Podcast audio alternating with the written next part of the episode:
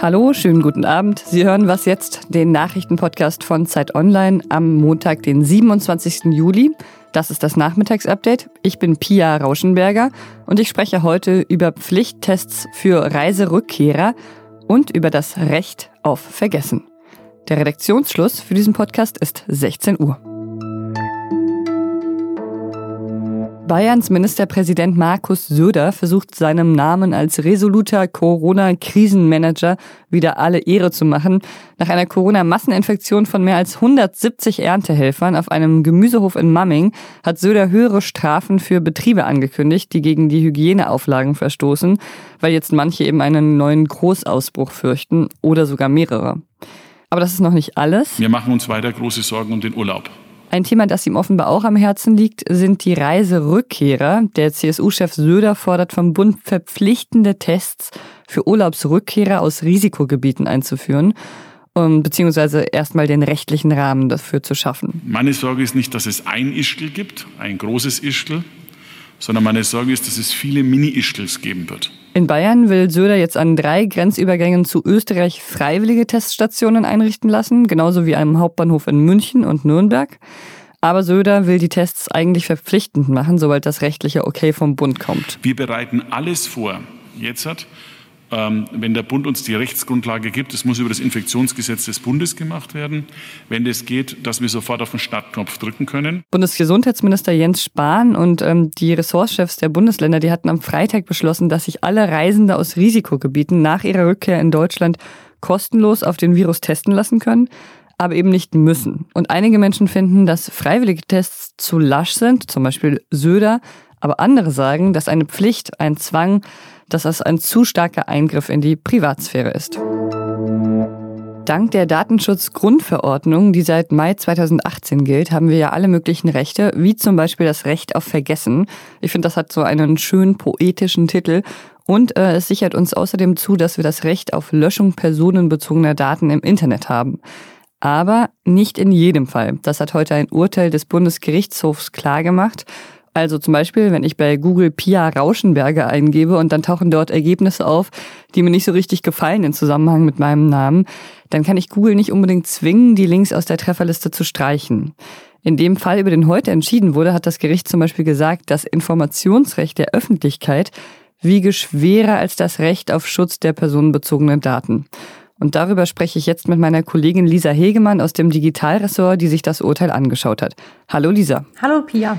Mich würde ja interessieren, ab wann das Informationsrecht der Öffentlichkeit greift, also ab wann das wichtiger ist als der Schutz meiner personenbezogenen Daten. Mhm, das ist gar nicht so leicht zu beantworten. Ähm, der EuGH hat ja 2014 geurteilt, dass es überhaupt ein Recht auf Vergessen gibt. Das ist genau, wie du gesagt hast, auch mittlerweile in der DSGVO verankert.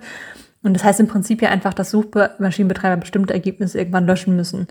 Mm, in diesem Fall hat jetzt eine Person geklagt, über die vor einigen Jahren unter vollem Namen berichtet wurde. Und diese Berichte sind auch immer noch auffindbar über Google. Die Person will jetzt natürlich, dass diese Berichte verschwinden, weil die auch nicht so schmeichelhaft sind. Was war das dann genau für eine Person oder was für Berichte? Es war ähm, eine Person, die ähm, über die berichtet wurde im Rahmen mit einem Defizit bei einem Verein und eine Krankheit. Diese Krankheit wurde aber auch nicht genau ausgeführt. Also es sind auf jeden Fall sehr persönliche Informationen gewesen. Und ähm, der BGH hat jetzt gesagt, so nee, ähm, das Informationsrecht der Öffentlichkeit überwiegt das Recht der Betroffenen auf Schutz ihrer persönlichen Daten. Und das heißt übersetzt im Prinzip einfach, die Öffentlichkeit darf den Namen der Person wissen, weil das, was sie getan hat oder über das, was berichtet wurde, relevanter ist als ihr Recht auf Datenschutz. Und diese Argumentation kennt man ja auch aus dem Presserecht. Also auch wir dürfen ja Namen nennen, auch wenn eine Person das nicht möchte wenn, wenn es ähm, ein gewisses öffentliches Interesse gibt. Und was heißt das jetzt so für Menschen wie dich und mich? Wir sind jetzt keine Promis, an uns gibt es jetzt nicht unbedingt ein öffentliches Interesse.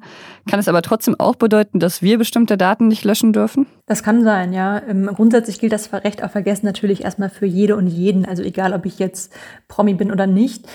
Aber in der Auslegung kommt es sehr stark auf die Nuancen an. Im aktuellen Fall ging es ja um Artikel aus dem Jahr 2011. Und der BGH hat sinngemäß in dem Urteil gesagt, so ja, das ist noch nicht so viel Zeit, dass das öffentliche Interesse in den Hintergrund gerät. Das Bundesverfassungsgericht hat aber in einem Urteil im vergangenen Jahr äh, ganz anders ähm, geurteilt. Hm, dazu muss man wissen, dass der Fall ein bisschen anders ge gelegen war, weil der Kläger wurde 1982 wegen Mordes verurteilt und hat sich dann 30 Jahre später dagegen gewehrt, dass sein voller Name immer noch über, äh, in Presseartikeln über Google auftauchte. Ähm, weil er hat ja die Spra Strafe verbüßt und dann irgendwann soll, sollen sich Leute ja auch wieder sozialisieren. Und das ist natürlich schwierig, wenn immer noch der Name im Netz ist. Und die Richter urteilten, dass Presseverlage entsprechende Vorkehrungen treffen müssen, dass bestimmte Artikel eben nicht mehr in Suchmaschinen ähm, vorkommen. Das heißt, wir als Zeit Online müssen jetzt irgendwie darauf, äh, wenn, wenn ein Gericht das entscheidet, müssen wir darauf achten, ähm, den Namen zu entfernen, was ein sehr, sehr weitreichender Eingriff eigentlich in, in Artikel ist. Am Ende ist es wirklich eine Nuancenfrage. Was poppt oben auf, wenn mich jemand googelt? Und in beiden Fällen haben die Richter betont, es ist einfach ein Einzelfall. Wir müssen im Einzelfall gucken, ob jemand das Recht auf Vergessen hat oder nicht. Also welches ähm, der beiden Rechte, das Recht auf Informationen oder das Recht auf den Schutz der personenbezogenen Daten schwerer ist. Aber das heißt, dass, dass es dann noch viele Urteile in diesem Bereich geben wird. Genau, genau. Also davon kann man ausgehen, ähm, dass, das, dass, wir, dass wir das in den kommenden Jahren häufiger sehen werden und dass da auch die Urteile immer mal wieder unterschiedlich ausfallen. Vielen Dank, Lisa. Danke dir. Wir haben hier im Podcast auch schon über die rechtsextremen Drohmails berichtet. Jetzt haben Ermittler eine Wohnung im bayerischen Landshut durchsucht und zwei Personen vorübergehend festgenommen. Das hat die Frankfurter Staatsanwaltschaft heute mitgeteilt. Ein Ehepaar werde verdächtigt, mehrere E-Mails mit beleidigenden, volksverhetzenden und drohenden Inhalten an Bundestagsabgeordnete und verschiedene andere Adressaten verschickt zu haben. Bei den Beschuldigten handelt es sich um einen 63-jährigen ehemaligen bayerischen Polizeibeamten, der schon in der Vergangenheit wegen rechtsmotivierter Straftaten aufgefallen ist, und es geht um seine 55-jährige Ehefrau. Das Ehepaar war am Freitag festgenommen worden, aber weil Voraussetzungen für einen Haftbefehl nicht vorgelegen hätten, sei es wieder freigelassen worden. Was noch? Mich fragen öfter Leute nach Podcast-Tipps und einen Podcast, den ich ab jetzt öfter empfehlen werde, möchte ich an dieser Stelle auch mit Ihnen teilen. Er kommt von den absoluten Podcast-Profis von Radiolab, von WNYC. Genauer gesagt von Host Latif Nasser. Und der dachte immer, dass er der Einzige ist, der in den USA diesen Namen trägt, bis er auf einen Namensvettern stößt, der im Gefängnis sitzt. And this is the story about that guy. The other Latif Nasser. Aber nicht in irgendeinem Gefängnis, sondern in Guantanamo. Is detainee 244 at Guantanamo Bay. In sechs Folgen versucht Latif Nasser, also der Radiomann, herauszufinden, wie der andere Latif, the other Latif, ins Gefängnis kam. Und vor allem, ob er wirklich unschuldig ist. According to the government, he was a top explosives expert for Al-Qaeda. Das ist nicht nur ziemlich schön produziert, ähm, wie alles von Radiolab, sondern wirklich auch sehr spannend und man erfährt einiges über Guantanamo, über die US-Justiz, aber auch über verschiedene andere Länder. Also unbedingt anhören, am besten noch mit Kopfhörern, es lohnt sich. Das war was jetzt für heute. Lob, Kritik oder Podcast-Tipps von Ihrer Seite gerne immer an wasjetzt.zeit.de. Ich bin Pia Rauschenberger und ich wünsche Ihnen noch einen schönen Abend.